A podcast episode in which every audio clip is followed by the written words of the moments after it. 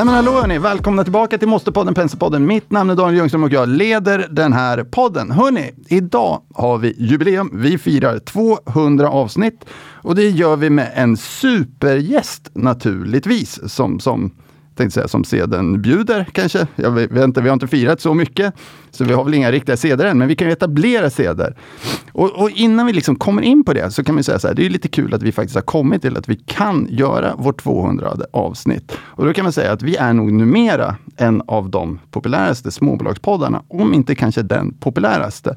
Och när vi startade med det här för i runda slänga tre år sedan så kom det ganska snabbt en massa mejl. Massa, allt är ju relativt, men några mejl i varje fall där man, där man sa så här att Hörru Daniel, en podd kan inte vara en och en halv timme lång.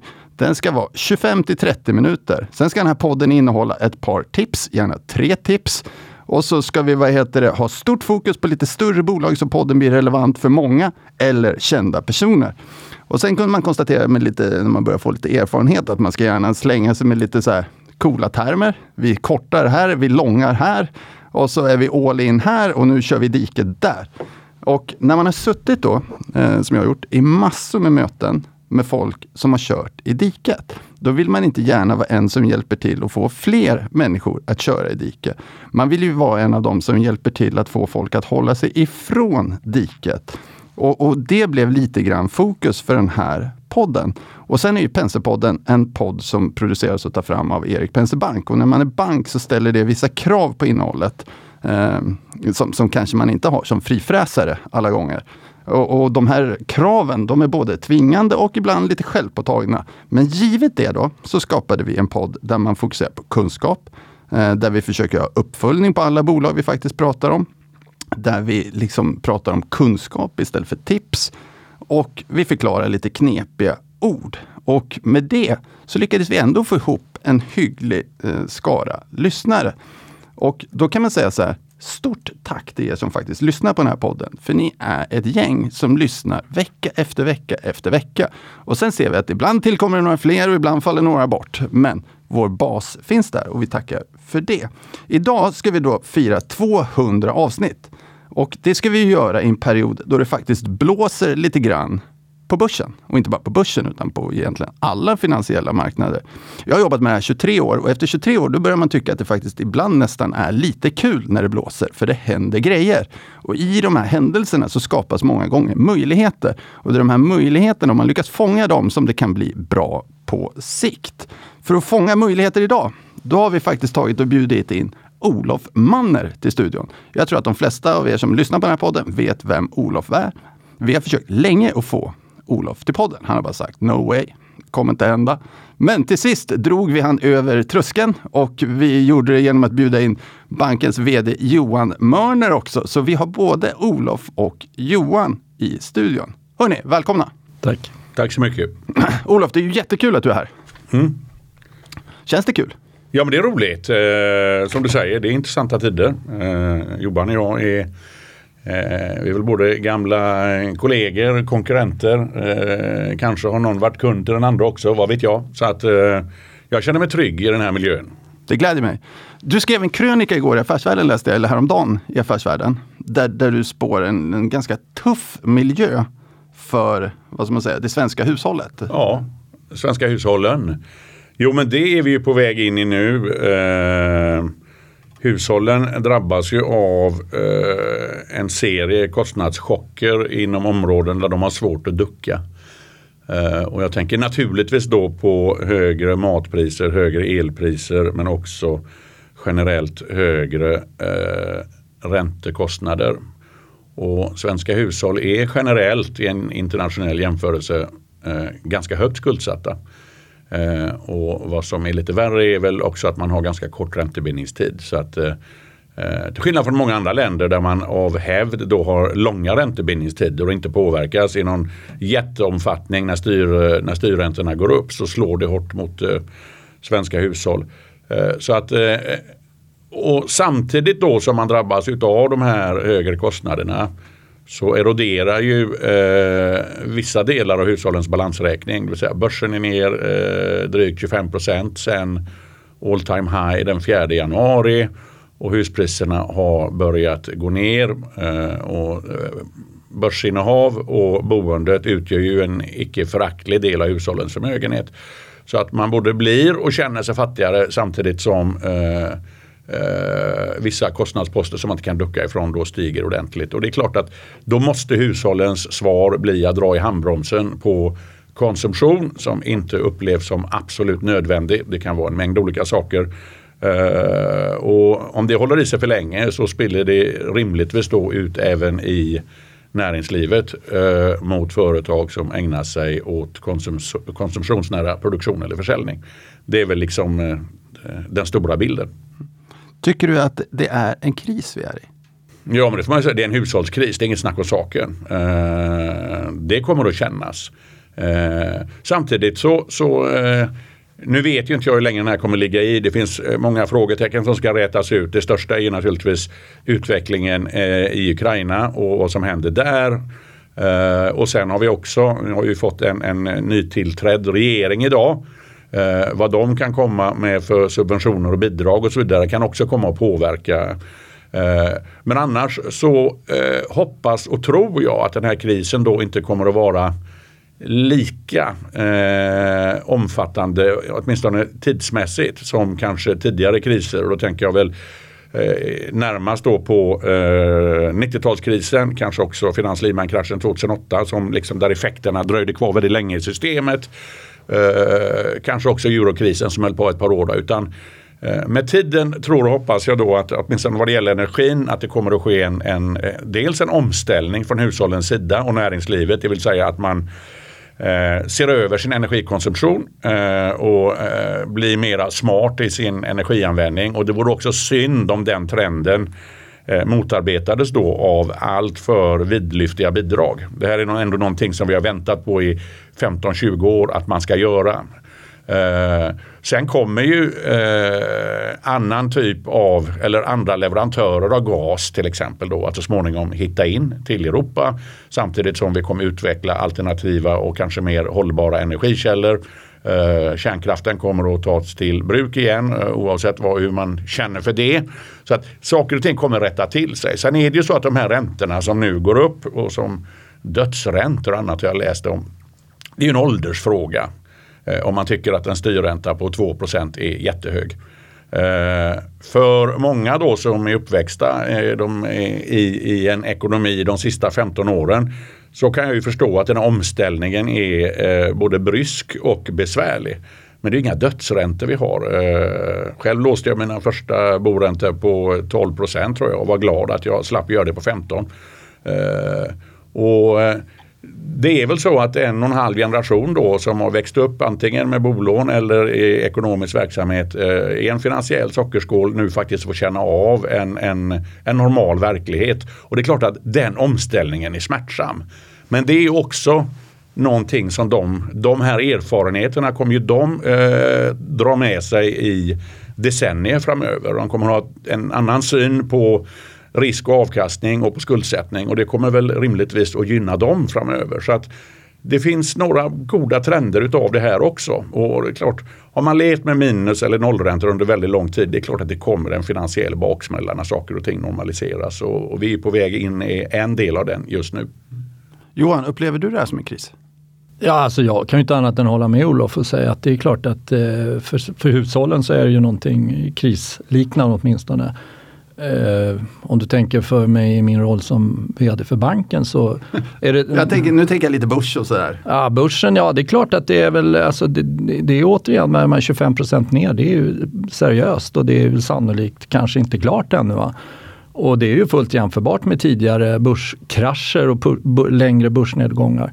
Sen eh, delar jag Olofs eh, tro att den här, eh, den här krisen kanske inte blir lika långvarig som vi har sett tidigare. Men absolut, det, det kan man nog kalla kris. Olof, tro, tror du att med din erfarenhet av, av räntemarknaden, det finns, ju, det finns ju många som nu tycker att till exempel Riksbanken var lite sena på bollen och gick in och kompensationshöjde räntor. Och att de nu känner så här, här gäller det att visa vad skåpet ska stå eh, och, och tvinga ner inflationen. Eh, tror du att det finns en liten extra risk i att man helt enkelt eh, agerar på det sättet. Att man vill visa var skåpet ska stå. Höjer räntorna, tar i lite för mycket. För det finns ju olika vad ska man säga, tidslaggar i de här sakerna. Ja, det var flera frågor på en gång. Eh, den första frågan, eh, var man sena? Ja. Där är ju Riksbanken i gott sällskap.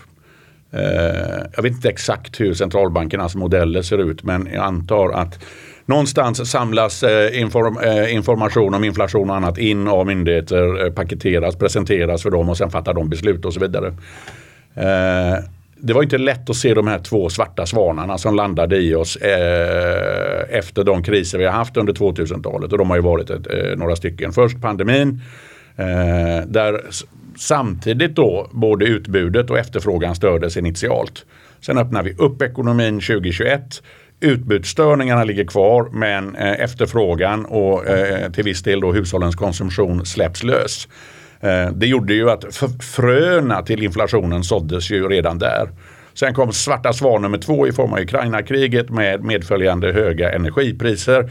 Ytterligare brist på insats, komponentvaror från det här området, Belarus, Ukraina, Ryssland.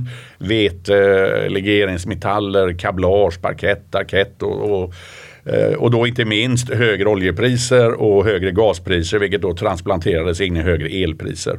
Det var inte lätt att se. Eh, sen är det klart, Riksbanken hade ett möte i, eh, någon gång i februari-mars där de sa att de inte såg någon större inflation. Att de inte skulle höja räntorna förrän tidigast 2024. Det var startskottet för marknadsräntorna att gå upp. Eh, men som sagt, eh, låt oss eh, glömma centralbankerna om liksom hus och senfärdigheten för ett tag. Det finns förklaringar. Men nu där vi befinner oss så, så eh, jag tror att centralbankerna är medvetna om att eh, de kommer att driva ekonomier in i en recessionsliknande miljö. Men de har egentligen inget större val. Det sista centralbanken har råd att förlora det är ju eh, eh förtroendet för deras eh, inflationsmålspolitik. Eh, det kan man inte tappa. Speciellt inte i en, en miljö där arbetsmarknaderna ser relativt bra ut. Det gör de i USA. Men det gör de faktiskt även i Europa och i Sverige. Och vi har ju eh, centrala avtal som ska omförhandlas i mars 2023 nästa år. Det omfattar om jag minns rätt 2,2 miljoner löntagare. Det vapenskramlet har redan börjat. Finns det ett förtroende från löntagare och fackföreningar att eh, Riksbanken och andra centralbanker då, eh, på sina marknader kan få ner inflationen mot målet. Ja men då kanske man kan ha fleråriga avtal med någorlunda nominella löneökningar. Eh, finns inte det förtroendet så ökar ju risken då för decentraliserade korta avtal med eh, relativt höga löneökningar. Och då finns också risken att företagen kompenserar sig för de här högre löneökningarna genom att höja priserna. Och då kan man ju glida in i någonting vi hade i slutet på eh, 70-början på 80-talet. Alltså en lönespiral där inflationen lägger sig på en eh, generellt högre nivå under längre tid. Dit vill ingen tillbaka. Så det är väl mot bakgrund av det då som, som eh, man, får, eh, man får titta på de här relativt framtunga och ändå kraftiga räntehöjningarna. Så att det kommer att göra ont. Men jag tycker centralbankerna har markerat eh, tydligt att de kommer gå den vägen.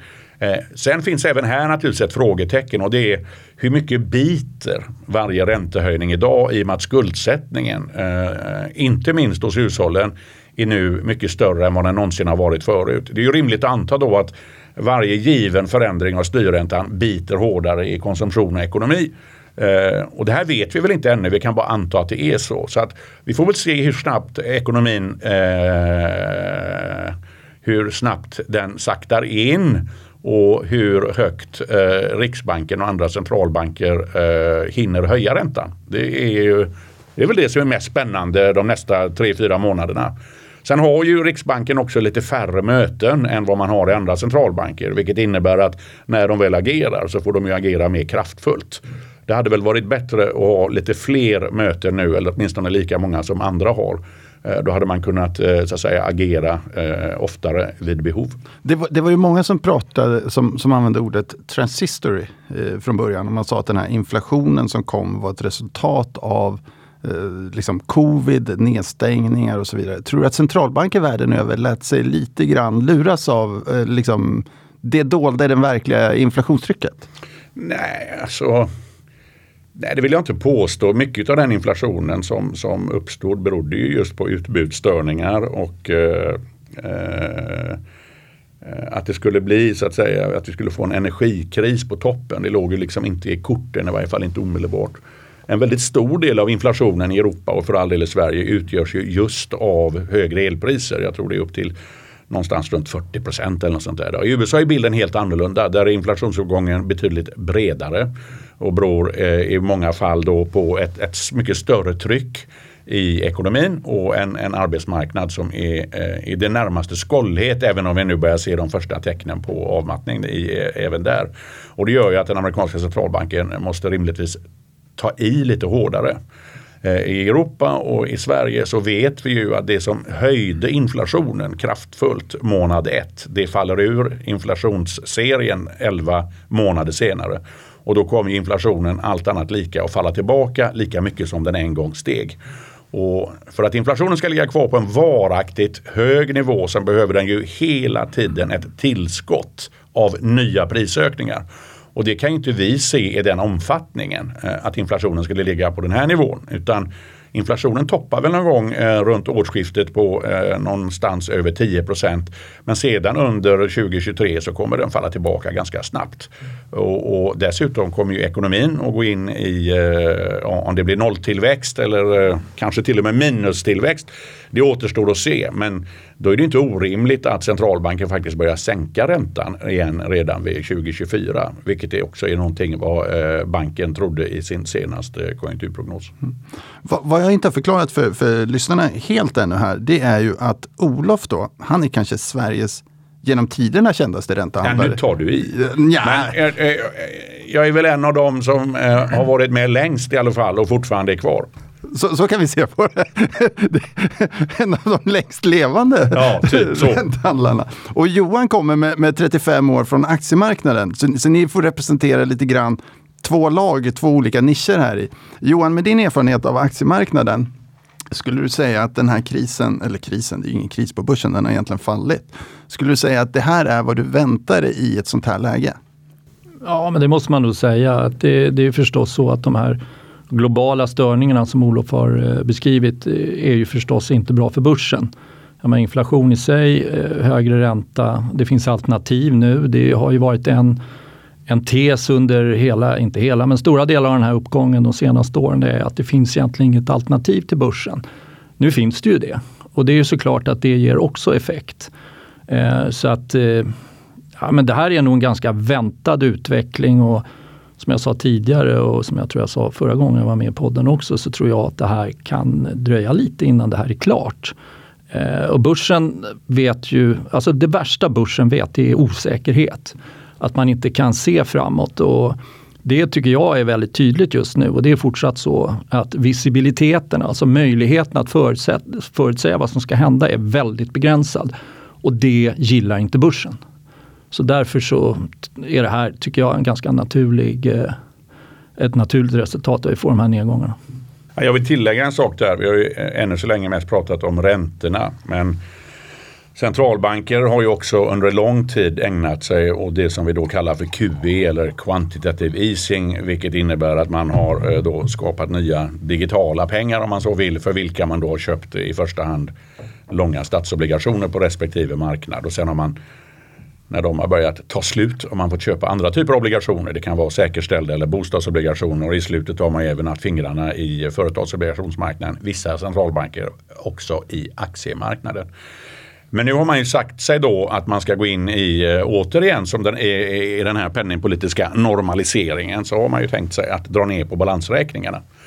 Eh, och tror man då som jag att alla de här tusentals miljarder eh, euro, yen, pund, kronor med mera som man har tryckt ut eh, i de finansiella marknaderna har hjälpt till att lyfta tillgångspriserna över kanske tio år.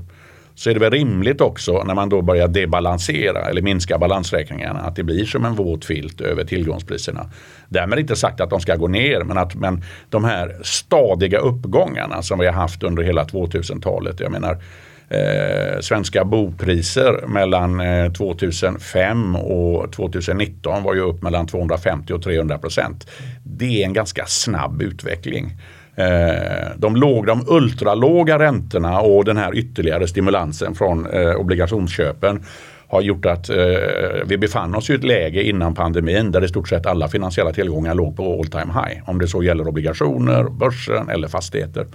Eh, och det ger ju skevheter, även politiska skevheter. För det är egentligen bara människor som har ett finansiellt sparande som kan åka med på det här tåget. Så förmögenhetsskillnaderna har rimligtvis också eh, förstärkt och så vidare. Så att det finns många positiva faktorer eh, med att nu gå tillbaka till någon form av normalisering. Eh, även om det är en smärtsam process. Men det vet ju alla att har man festat ordentligt i, i tio dagar då biter ju baksmällan hårdare. Det är inget, eh, det är inget nytt under solen. Vi har alla varit där, höll jag säga. Olof, om jag, om jag säger så här då, eh, att min bild är lite grann att den här krisen vi är i nu började redan i finanskrisen. Mer eller mindre. För då kom man in i finanskrisen med en ränta på 4,75 vill jag minnas, eller något åt det hållet. Och sen så drog man ner ganska kraftigt i samband med eh, att finanskrisen liksom eskalerade.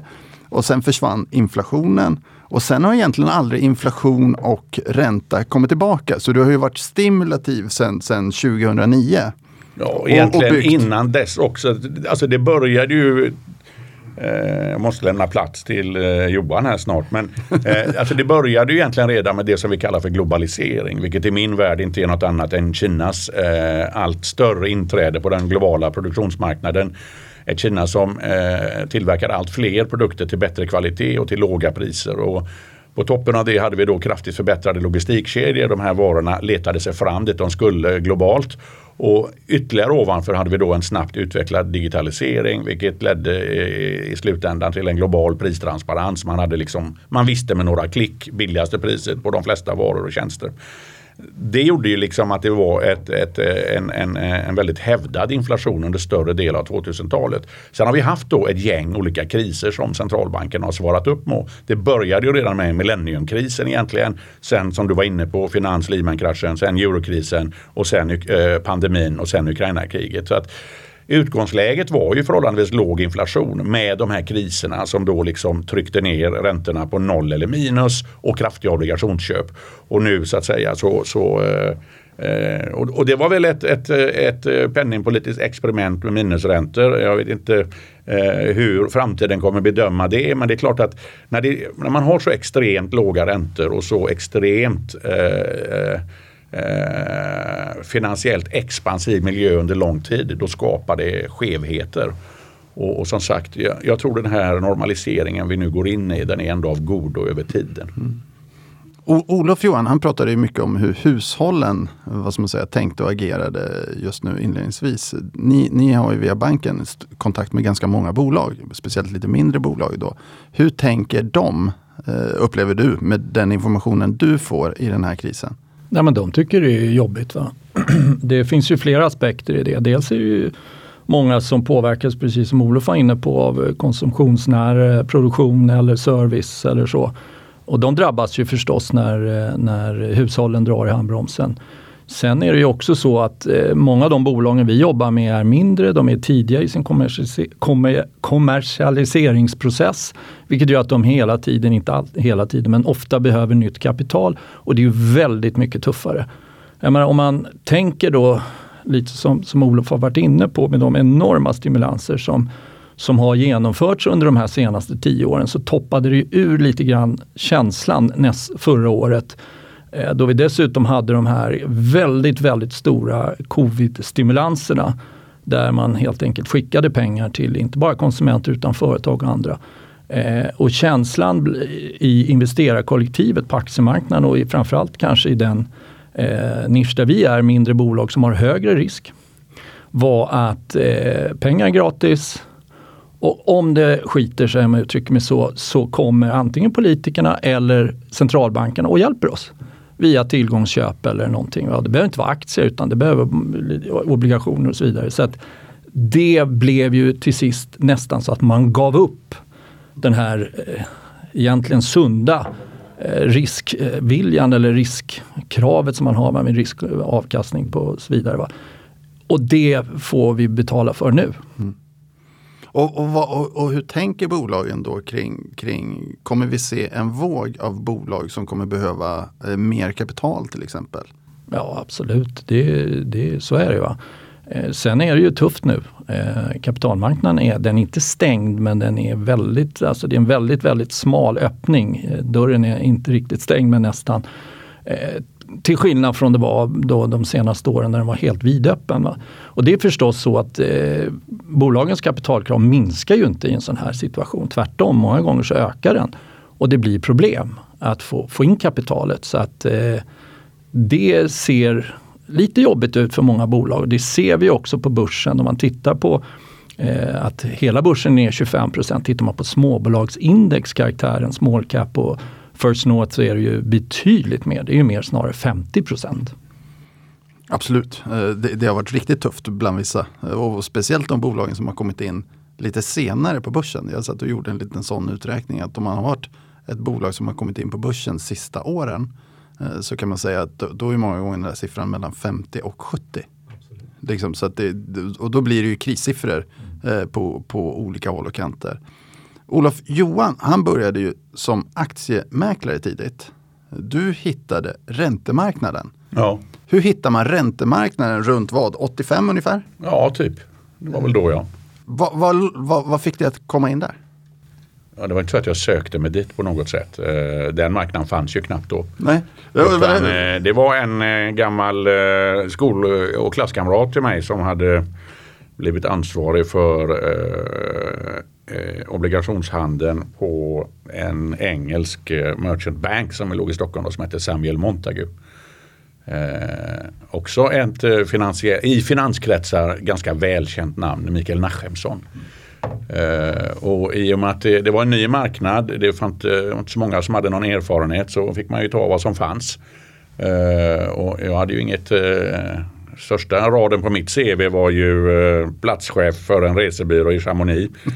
det var inte, kom man inte långt med. Men det var inte många andra som hade något heller att visa upp. Då, så att, han ringde mig och frågade om jag ville komma upp och, och jobba med penningmarknaden. Och jag eh, hade ju inget bättre för mig för eh, snön hade börjat smälta i Chamonix. Så att eh, jag började där och eh, ja, på den vägen var det. Så att eh, sen dess har jag blivit eh, fast i jobbet kan man säga. Vad, vad, för du, du har hållit på med räntemarknaden egentligen sen, sen 85 och framåt. 88 började du på, på Öman. Ja, 87 tror jag det var, ja, om det stämmer. Uppdatera LinkedIn här. Ja, jag får göra det. jag skojar bara. Ja, men det var någon gång då, det är ett tag sedan nu. Så att det... Men vad har fått dig att hänga kvar i räntemarknaden hela tiden på det sättet? Vad är det som gör att räntemarknaden är rolig? Jag ska inte säga att det är på grund av eller tack vare räntemarknaden. Jag hade turen och när vi kom då till Öman där jag jobbade i nästan 25 år. Eh, vi satt ett, eh, ett väldigt bra gäng människor där. Eh, vi hade väldigt roligt. Eh, vi var ganska lönsamma. Och, och liksom, vad vill man ha ut av ett jobb? Om man sitter och, och, har väldigt kul med trevliga kollegor och dessutom går bra. Då finns det ju ingen större anledning att flytta på sig. Så att, eh, eh det, var väl, eh, det var inte svårare än så faktiskt. Kan du ge en bild av hur stora Öman var när det kommer till räntehandel?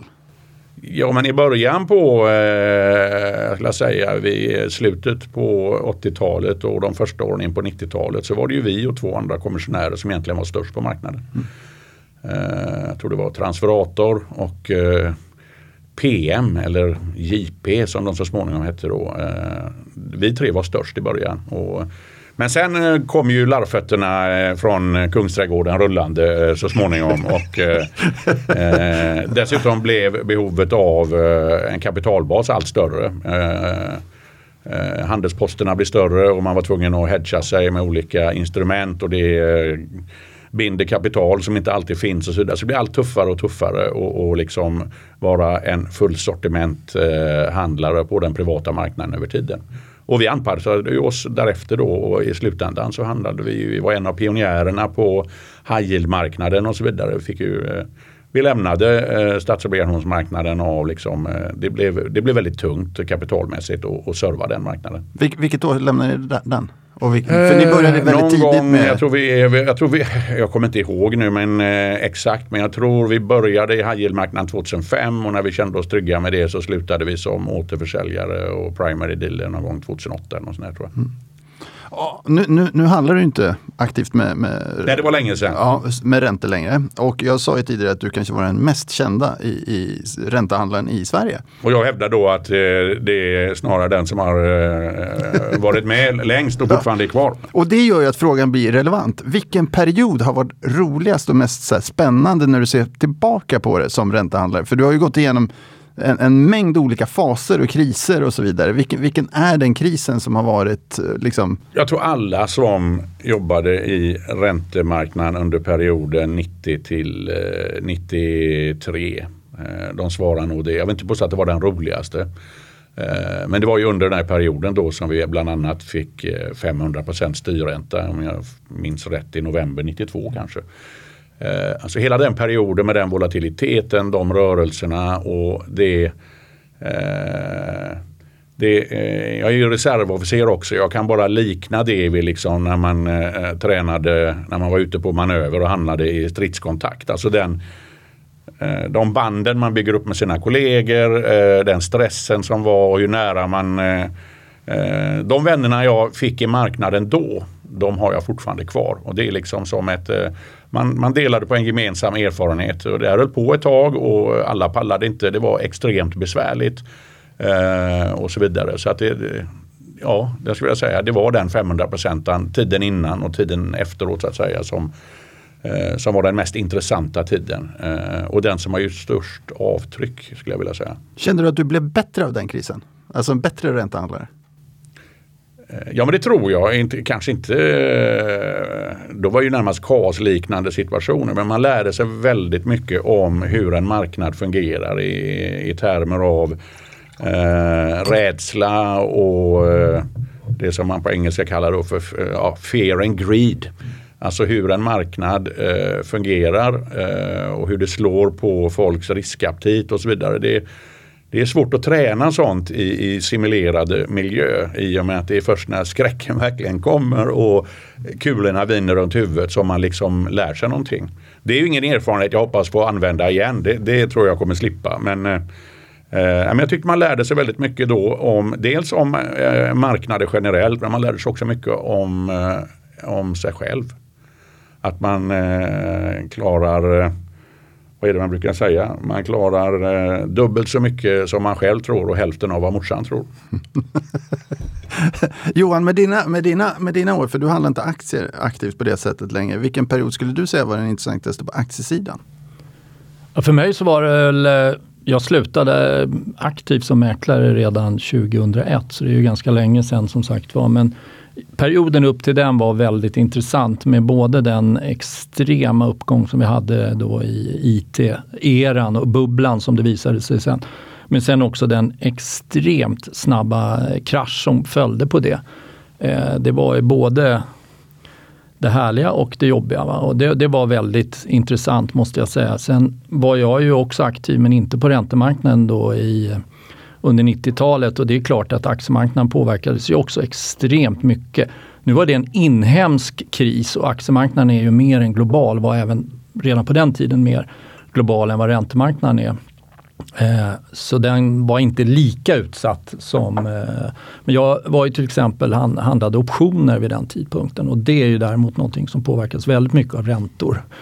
Så det var också rätt stressigt och rätt stökigt och jobbigt och så vidare. Men eh, jag måste ändå säga att jag tror att, att eh, IT-bubblan och hela, hela det förloppet var extremt spännande och kul att vara med om. Jag var ju bara med, jag var ju bara med, jag började liksom sommaren 99. Så jag var ju bara med om, om drygt sex månader bubbla. sex härliga månader. Sen var jag med om jättemånga dåliga år efter det. Om, om man skulle säga så här då, när, när vi gick in i den här krisen eh, som, som vi har nu, och det har vi pratat om tidigare, så, så, så fanns det ju likheter med IT, IT-bubblan. Eh, både hur man uttryckte Absolut. sig och hur man handlade och hur man betedde sig på olika sätt och vis. Eh, nu har vi haft, eh, vad ska man säga, snart ett år med, med dålig börs som ett resultat av det. Ser du några likheter nu med hur IT-kraschen liksom spelade ut sig? Nej, inte riktigt. Va? För det, det, vad det var där var ju så att väldigt många av de idéerna som, som kom upp då har ju i efterhand visat sig vara hållbara och funka och är faktiskt många av de bolag som idag är framgångsrika bygger ju på samma idéer som fanns under IT-bubblan. Eh, då, då. Vad som var, stora skillnaden var ju att det var alldeles för tidigt. Internet var absolut inte lika utvecklat. Det fanns inte den, den infrastruktur som finns idag. Eh, digitaliseringen hade ju inte kommit någon vart. Det fanns inga smartphones, det var fortfarande fetdatorer och liksom jag menar, det var en helt annan eh, förutsättning och, och, det var alldeles för tidigt. Nu ser vi ju att väldigt många av de här digitala eh, och, och idéerna håller. Sen att det då under en period har varit så att det har varit expansion som har gällt, inte lönsamhet. Eh, inom väldigt stora delar av techvärlden. Drivet mycket av att eh, många av de här bolagen har varit finansierade av private equity-företag. Globala sådana många gånger. Som liksom har haft som eh, order att ta över världen. Det har ju sen visat sig inte funka eh, riktigt så. Eh, och nu har vi ju sett en enorm handbroms där, där plötsligt lönsamhet återigen är ett nyckelord. Va? Och det tror jag bara är sunt. Och många av de här bolagen som har visat enorma förluster, slår de av på sin expansionstakt, då finns det lönsamhet i grunden, vilket det inte fanns under IT-kraschen eh, vid millennieskiftet. Nej, precis, det finns någon form av sund underliggande verksamhet. Om vi nu då rör oss in i en miljö där vi faktiskt har, igen, du, Olof var inne på det lite tidigare, lite mer normal ekonomi. Vi, har, vi får lite inflation, man kanske bromsar ner den till 2-3, kanske 4 procent någonting. Vi har en ränta på 3,5 procent kanske, däromkring. Och så tuffar det på lite grann. Tror du vi kan få en stabilare ekonomi framåt, Olof? Ja, utan att gå in på så att säga, dina ränteprognoser. Jag bara gissade lite jo, för att ge en bild av en De är ju inte uh, oviktiga i sammanhanget. Men, men jag tror ju liksom att om vi har ett inflationsmål som ligger på två och sen får man ju göra ett antagande om var realräntan kan ligga eh, framöver. Den är ju kraftigt negativ nu naturligtvis. Men säg att vi har en realränta på noll då, det är ju inte att ta i. Va? Och en inflation på målet är dessutom 2 procent. Ja, då ska vi väl ha en styrränta på 2 mm. ungefär. Eh, har man dessutom en normalt sluttande avkastningskurva och en styrränta på 2. Då är det inte orimligt att säga att en eh, femårig statsobligation hamnar någonstans mellan eh, 2,50 och 3,50 och så vidare. Va? Så att, det är inga höga räntor i sig. Eh, men det ger ju så att säga då över tiden kanske att man, eh, precis som Johan var inne på här förut, eh, ett obligationssparande då kan ju återigen bli eh, ett gångbart alternativ. Framförallt för äldre människor som då inte ska ha allt för mycket av sitt eh, kapital på börsen. Med tanke på eh, så att säga som har en kortare tid kvar att leva, allt annat lika och då ska man inte späcka med ja. de pengarna. Eh, och det har man inte kunnat haft på väldigt länge. Så att och, och jag menar räntor mellan 2 och 4 procent på, på statspapper det är ju liksom det är inga höga nivåer skulle jag vilja säga. Det är högt nu för att vi kommer ifrån eh, en miljö där även tioåriga statsobligationer handlat på noll och så vidare. Va? Och Johan har varit inne på alla de, eh, ja, det, ett, vissa former av avarter som då, alltså inte minst det här moral hazard begreppet då att eh, Riksbanken eller eh, förlåt centralbanker eller regeringar kommer till undsättning så fort det skakar i grunden. Det är klart att det är inte bra. Det leder till ett ökat, eh, ett osunt risktagande skulle jag vilja säga. Eh, så att eh, den en, en av få fördelar då om jag har varit med länge det är ju så att säga att liksom eh, tycker jag i alla fall det är att när, när man då ser vad, vad, som håller på att hända nu så är det ändå, eh, den stigen leder ju till en sundare marknad och ett mindre risktagande och en större normalitet över tiden. Eh, så att jag, jag, tycker det här är liksom jättebra. Sen kommer det vara stökigt naturligtvis. Va? Eh, så att det, det, men det får man nog tugga i sig. Mm. Vad säger du Johan? Jag kan inte annat än hålla med. Jag tycker ju att eh, det måste tillbaka till en mer normal prissättning av risk. Eh, vilket vi inte haft de senaste åren utan det har ju varit noll. så att säga. Och, det är ju inte bra just av den, precis som Olof säger, det driver risktagande som inte är sunt. Och just det här att man alltid har någon att titta på och säga att ja, jag, blir, kom, jag kommer bli hjälpt av politikerna eller centralbankerna. Det är ju inte heller, för då tar man ju inte sitt eget ansvar för investeringar och risker som man själv tar. Va? Och det tycker jag är egentligen bara sunt. Så att eh, jag tror att det här, när det här väl stöket är över så kommer vi ha en betydligt sundare eh, kapitalmarknad. Du, du har ju kontakt med, inte du personligen, men banken har ju kontakt med, med tusentals liksom, aktieinvesterare. Mm. Snart kan man ha kontakt med dig personligen. Ja, eller? va, va, hur, hur, hur, hur går resonemangen, hur går deras resonemang just nu? Är det lite huvudet i sanden? Är det lite vad ska man säga, eh, stress eller är de lugna och, och, och sansade? Ja, lugna vet jag inte. Det tror jag inte. Det är klart att det finns en stress i systemet och bland eh, investerare. Eh, sen är det ju så här att vi har ju primärt väldigt, eh, kan man säga, lite större eh, kunder som ofta är eh, duktiga investerare. Jag säger inte att gemene man inte är det, men, men som kanske har det mer som jobb och, och försörjer sig via sina investeringar. Och där har det väl funnits en, en känsla lite grann av att den här fullständiga eh, liksom riskviljan eller fullständiga nollriskaptit eller, eller tvärtom. En obegränsad riskaptit snarare. Att det inte riktigt är sunt. Så många av våra kunder har tagit det lite lugnare kanske. Men absolut, det är klart att vi ser stress där ute. Och eh, speciellt då återigen i och med att vi är väldigt aktiva bland mindre bolag eller med mindre bolag som är högre risk och eh, har åkt på ännu mer stryk i marknaden så finns det ju förstås eh, många av våra kunder som inte mår bra just nu. Det, det är ju uppenbart. En, en, fråga som du kan säga så här, jag vill inte svara på den, men, men, men, som ändå är lite relevant i sammanhanget. Det är ju att eh, vi har båda jobbat ganska länge med aktiemarknaden. Mm. Och förr om åren så, så, när det blev ett nedställ eh, så var man tidigt på jobbet för att kolla överbelåningar. Mm. För man utnyttjade belåning väldigt mycket i, i vad ska man säga, förvaltningen. Eller i, sitt spa, i, sin, i sin handel, ja. så kan vi uttrycka det. Eh, nu, nu, har det varit lite rubriker på, på sista tiden om, om att en och annan är överbelånad och man får lite sådana här margin calls, det vill säga mm. man säljer för man liksom, ja, det, det, du behöver sälja för att skydda din skuld helt enkelt. Upplever du att, hur upplever du att det läget är? Utan att kunna gå in på detalj så kan jag väl säga att generellt sett så ser det rätt okej okay ut hos oss. Jag kan ju bara tala för oss förstås. Och det är lite på samma tema som jag var inne på alldeles nyss, att eh, många av våra kunder är väldigt professionella och har väl lite grann tagit kanske, inte lugnt för de är ju alltid inne i marknaden. Eh, så vi ser inget jätteproblem. Absolut, det är klart det finns överbelåning i systemet även hos oss. Så är det. Eh, men vi har inte sett någon, någon panik. Om jag uttrycker mig så. Och läget är väl egentligen, om, om jag får generalisera, lite mycket bättre nu än det var för säg tio år sedan? Absolut. För det är en annan mm. kultur kring, kring... Jo, och sen är det lite så här, men nu sitter ju Olof och jag här som är lite äldre då. då eh, och, och, det är ju faktiskt så att många av de som har eh, mycket pengar i samhället är lite äldre och har varit med eh, vid tidigare kriser och kanske åkte på en del stryk, framförallt i, i finanskraschen eh, för tio år sedan drygt. Eh, och har lärt sig av det och kanske inte har dragit på så mycket belåning som man gjorde vid det tillfället. Och, och, och, då sitter man ju lite lugnare även om man tycker att det är jobbigt att ens innehav eh, går ner kraftfullt i pris. Va? Men inte samma ansträngda situation.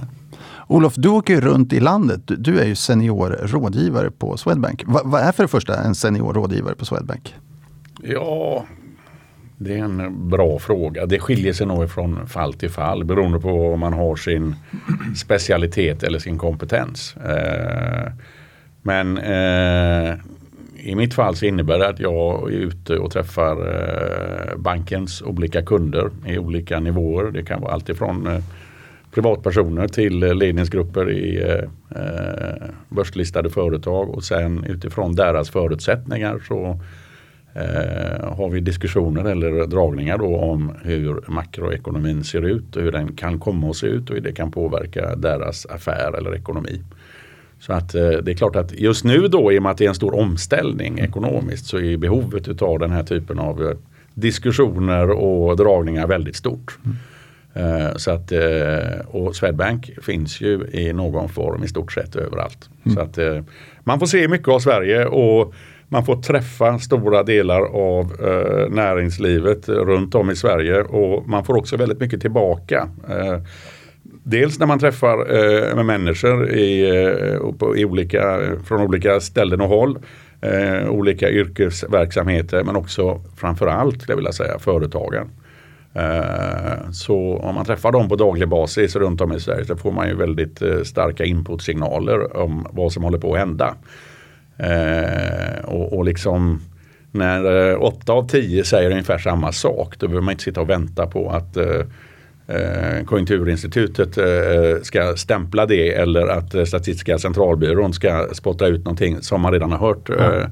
Så att det, gör ju, det gör ju jobbet lite lättare för mig också. Jag tycker jag får tidig information och utav det tillsammans då med den erfarenhet som jag trots allt har gör att man kan fatta eh, egna beslut om saker och ting vad det gäller ekonomin som inte alltid är rätt men eh, som eh, Gary Player påstods ha sagt. Eh, the more I practice the luckier I get. Ja. Vad är frågan de tar upp just nu? Vad, är, vad, är, vad, vad, vad, får du för frågor? Ja, det beror helt på eh, vilka jag träffar. För hushållen är det naturligtvis liksom hur högt kan inflationen gå och som en konsekvens av det hur högt kan styrräntan gå som en konsekvens av det? Hur höga blir bolåneräntorna? Mm. Eh, men sen också liksom, eh, tycker jag att man får utbilda om just hur man då, som jag berättade förut, hur mäts inflationen? Att det liksom, den kommer att falla tillbaka, allt annat lika och med det vi vet idag. Eh, Medan företag då beroende på dels var de finns i Sverige, om de är i södra Sverige eller i norra Sverige och vilken produktion de håller på med så drabbas de ju på olika sätt då utav eh, de stora förändringar som nu sker. Dels med elpriset, med räntorna men det kan också vara eh, valutan då. Eh, för vissa företag är ju den svaga svenska kronan väldigt bra och för andra är den ju fullständigt förödande. Och sitter man och importerar eh, varor från utlandet som man köper in i dollar som ska bearbetas i Sverige och sälja till konsument så har man ju liksom tre örfilar som man måste parera. Mm. Eh, Ganska det, hyggliga örfilar numera. Får man väl ändå säga. Va? Och, och det, det, sker ju en snedvridning av konkurrensen nu också i Eh, näringslivet, inte bara inom Sverige beroende på elpriserna utan även eh, mot eh, internationellt då, beroende på kronan. Men som sagt, vissa smeker kronan medhårs och andra mothårs. Men det får hela tiden konsekvenser. Vad är, det, det kanske du inte har koll på eftersom det här är en oförberedd podd i, i det avseendet. Vad, vad är Swedbanks vy på, på dollarn? Du får svara, jag kan ja, men jag, det, det, finns ju olika vyer som är kort och lång och så vidare. Va? Det, det, jag, vill inte, jag har faktiskt ingen eh, hundra koll på det nu, jag kanske borde ha det. Eh, jag vet att över tiden så tror vi att eh, kronan eh, ska förstärkas mot både eh, euron och eh, dollarn på lång sikt. Men på kort sikt nu så lever ju kronan rövare. Den, Eh, Eh, den har väl rört sig skulle jag vilja säga sen i somras mer eller mindre med börsen faktiskt. När börsen går ner så har kronan gått ner. Eh, sen har vi också haft en, en, eh, en, en centralbank då som har legat med minusräntor. Det är de inte ensamma om detta på något sätt. Det har väl inte hjälpt kronan kan man säga. Och sen beror ju mycket av försvagningen också på, alltså en stor del av försvagningen är ju faktiskt en dollarstyrka. Mm. Eh, och den är lättare att förklara. För det är ju, eh, i tider av oro söker man sig av hävd till dollarn. Och vi har haft både pandemi och Ukraina-krig. Dessutom eh, förväntningarna på styrräntan är, vad det gäller amerikanska centralbanken Fed ligger ju ganska mycket högre än både de vi har för Riksbanken och ECB. Så att summan utav oroliga tider, flykten in till dollarn och betydligt högre styrräntor i USA gör ju att dollarn är rekordstark. Så att det går att förstå tycker jag. Sen är det ju liksom eh, kronan är ju väldigt svag eh, historiskt också på de här nivåerna. Och, och det är klart att eh, när och om vi kommer in i bättre tider och svenska exportföretag och vi har ju en, en väldigt stor och fin exportsektor i förhållande till storleken på landet när den globala efterfrågan så småningom börjar eh, öka igen och de svenska exportföretagen kan pilla i den sjunde växeln och mata ut produkter till en hungrig omvärld.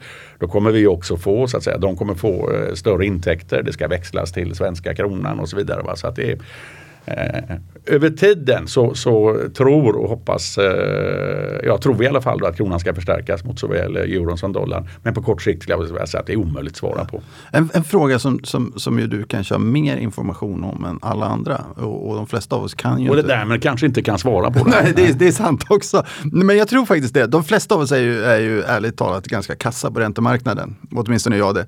Jag kan ge sken av ibland och försöka förstå någonting. Men det gör jag faktiskt inte riktigt. Och nu är alla lite oroliga för fastighetsbolagen om man säger att räntemarknaden eller obligationsmarknaden spreadar isär och det är svårt att refinansiera sig. Och, och, och, bank, och för, fastighetsbolagen ska byta obligationer mot bankkrediter och så vidare.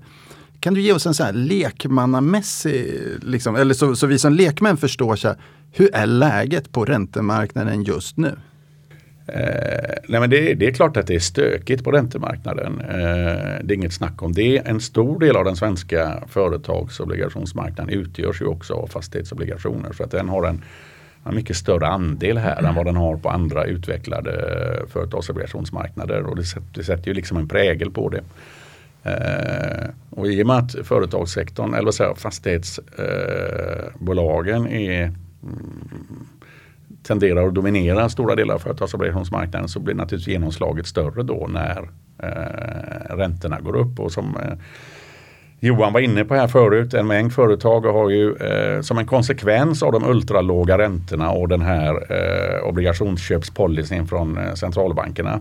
Det ledde ju till att ränte, eh, räntorna komprimerades men andra typer av investerare eh, för att då få någon avkastning så var de ju tvungna att kliva upp i risktrappan och köpa eh, kanske bostadsobligationer i första hand. Sen fick man köpa företagsobligationer. Sen fick man gå upp och köpa kanske high eller jankobligationer.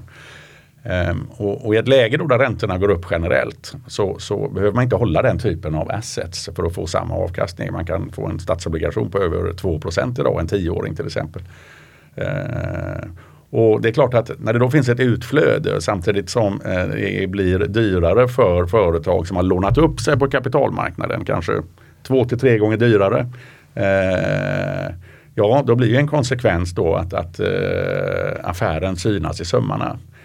Eh, och sen kanske det finns de som har, eh, det finns ju faktiskt fler portföljförvaltare i min ålder, inte minst i Europa, och de kanske har minnen av den fastighetskrisen vi då hade på 90-talet och så vidare. Va? Så att, eh, eh, jag blir inte förvånad att det är just fastighets... Eh, och det gäller ju både på, det gäller på börsen också. Fastighetssektorn har väl jag vet inte hur det borde vet du säkert Johan. Men den har väl inte äh, performat bättre än börsen Nej, generellt? Det, inte. Absolut inte gjort. det finns många bolag som är ner närmare jag säger mellan 70 procent kanske. 78 procent. Ja, nej, men så att, det händer ju i varje typ av kris. Då. I Sverige så brukar det vara fastighetsbolagen som då liksom, men det är också de som har gått bäst historiskt ja, ja. när, det, när kompassnålen visar åt andra hållet. Då, så att, eh, kan vi får säga, väl se. Kan man säga att det är spänt men inte läskigt? Kan man liksom Ja, det beror nog på vem du frågar. Men nu har det ju på sista tiden dykt upp intressenter på eh, fastighetsmarknaden eh, som faktiskt har börjat köpa igen. Då, så att, eh, eh vi får väl se, osvuret är bäst. Mm. Johan, jag brukar fråga dig om banken när du är här. Eh, och, och, de senaste gångerna så har det ju varit jäkligt positiva tider, eh, får man säga. Vi har inte haft så mycket kriser att prata om. Nu rör vi oss ju in lite grann i en tuffare miljö. Hur managerar du banken? Ja, det är ju som Styra du säger. betyder det liksom. Ja, ja, men jag förstår. Nej, men det är klart att det är tuffare tider som du säger. Va? Och då, då måste man vara ännu mer precis och, och, lite som jag var inne på tidigare. Det som jag tycker är jobbigt det är att visibiliteten är så begränsad. Man, man liksom svårt att förutsäga vad som ska hända eh, nästa vecka eller nästa månad. Därför det är många olika saker. Du har kriget i Ukraina som Olof varit inne på. Du har de geopolitiska i övrigt. Kina midterm elections i USA som alla går runt och oroar sig för. Eh, du har nya konstellationer i stora europeiska länder, Italien till exempel. Eh, och, alltså politiskt. Och det finns många saker som är svåra att förutsäga. Och som jag sa tidigare, värsta börsen vet, det är osäkerhet. Eh, och det innebär ju att det är klart när, när affärsflödet eh, minskar kraftfullt så påverkar ju det oss eh, ordentligt vilket det har gjort. Eh, sen har vi en förhållandevis ganska bred verksamhet eh, med många olika typer av intäktsflöden. Så att vi klarar oss, men eh, om förra året var ett extremt bra år så kommer det här året absolut inte bli lika bra. Eh, och då gäller det att man håller igen. Man eh, måste hela tiden försöka eh, ta de tillfällen och de möjligheter som finns på intäktssidan, men man måste också titta över sina kostnader och vara försiktig. Mm om, om man får dra ut uh, tangenten lite grann Johan. Hur tror du läget är om säg två år?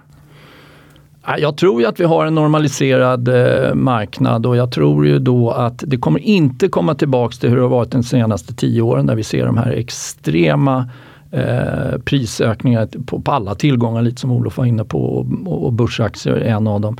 Jag tror det kommer vara eh, mer avvaktande men stabilare och en kanske något mer sund marknad. Eh, det, det, är jag ganska övertygad om. Eh, jag tror inte att det här kommer dra ut på många, många år utan jag tror att, och det här är min högst personliga åsikt, eh, någon gång under nästa år så kommer vi se en botten på börserna. Mm. Eh, men vi är inte där ännu. Olof, hur tänker du? Nej men eh, vad var det Winston Churchill sa? Never waste a good crisis. Eh, och det är klart, har man ordning på kassan och en sund balansräkning eh, med tanke på hur mycket börserna har gått ner och med tanke på eh, Eh, det som kanske ligger i pipeline så kommer det också finnas möjligheter att göra väldigt goda affärer nu och kanske åtta månader framåt, vad vet jag. Mm.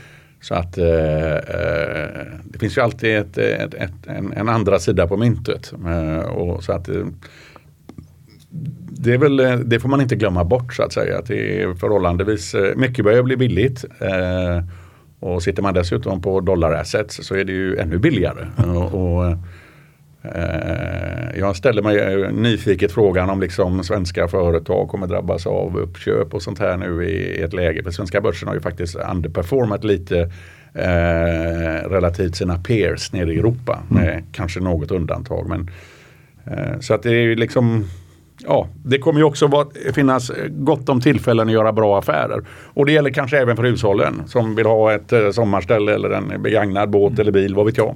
Ser du att vi har ett lite normaliserat läge om två år? Ja, det gör jag. Eh, på grundval då att vi får en, en, en eh, åtminstone eh, vad jag tror och vad banken tror, en något normaliserad penningpolitik. Mm. Eh, så, så, så tror jag det, ja. Mm. Johan? Jo, men det är lite som Olof och jag vill lägga till. Det var lite som lyssnarna vet så har ju du och jag och Daniel jobbat tillsammans många år. Eh, du har lämnat banken nu och gör annat, bland annat den här fantastiska ja. podden. Men du kommer ihåg eh, när vi jobbade tillsammans i förra krisen, mm. 08-09, som ju var en nära döden upplevelse för oss. Men när vi kände då 09 att vi hade torrt krut och våra kunder hade torrt krut, då kunde man göra fantastiska affärer, mm. vilket vi också gjorde ja. för våra kunder. Eh, och jag tror att, precis som Olof säger, att det finns alltid möjligheter när det ser ut som mörkast. Mm. Man, man, kan ju säga att det var ju smärtsamt innan de där möjligheterna ja, väldigt smärtsamt. Upp. Väldigt smärtsamt jag, jag brukar säga att man, man, är lite som i fosterställning under bordet ibland. Men sen så kommer det lite ljus. Hörrni, eh, vi ska strax börja avrunda den här podden. Uh, Olof, jag, bruk, jag brukar avrunda en podd med att fråga så här, finns det någon fråga jag borde ha ställt men, men som jag har missat? Känner du att eh, jag har missat någonting? Nej, det tycker jag faktiskt inte. Jag tycker det har varit uh både högt och lågt och brett i frågeställningarna. Så att eh, jag hoppas att eh, lyssnarna har eh, fått eh, örongodis den här gången. Hörrni, det var, vi, ska, vi ska börja avrunda. Det var ju ungefär 10 år sedan, eller 12 år sedan kanske det 13 snart, eh, som vi hade en riktigt, eh, kanske ännu mer, en riktigt stor kris av den här digniteten som vi har nu när den har pågått så länge. Och jättemånga av, av er som lyssnar på den här podden har ju kommit in och börjat investera i de här positiva tiderna. Och så köpte man, fick man en kris som många var med på. Det var ju covidkrisen. Då lärde man sig att man skulle köpa dippen. Och det gick ju bra och var en fantastisk affär. Många var ju ambitiösa när det började gå ner den här gången också och sa så här, vi köper dippen. Och sen kom en till dipp och då sa man, vi köper den dippen också. Och nu, nu börjar man bli lite orolig för om man verkligen ska köpa dippen. Men hörni, jag tror så här, lite som Olof var inne på, att eh, om krisen 92 lärde Olof att bli en av, av Sveriges bästa ränteförvaltare, eller räntehandlare. Ja.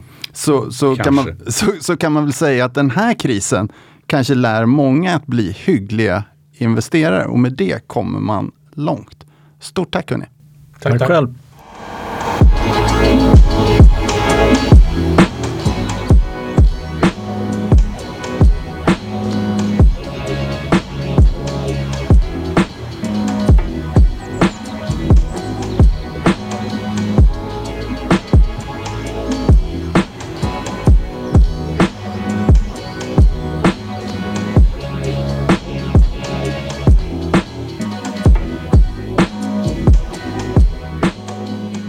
Denna podcast är utgiven av Erik Penser Bank och är avsedd att marknadsföra bankens tjänster.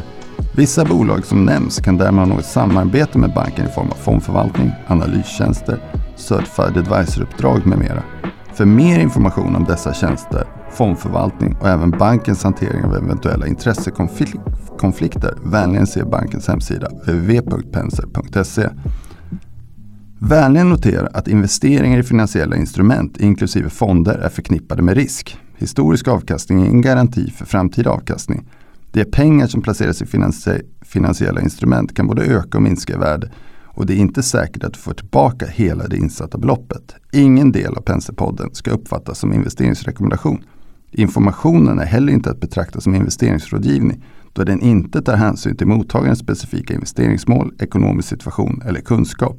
De uppfattningar som redogjorts för i podcasten återspeglar de medverkandes uppfattning för tillfället och kan därmed ändras.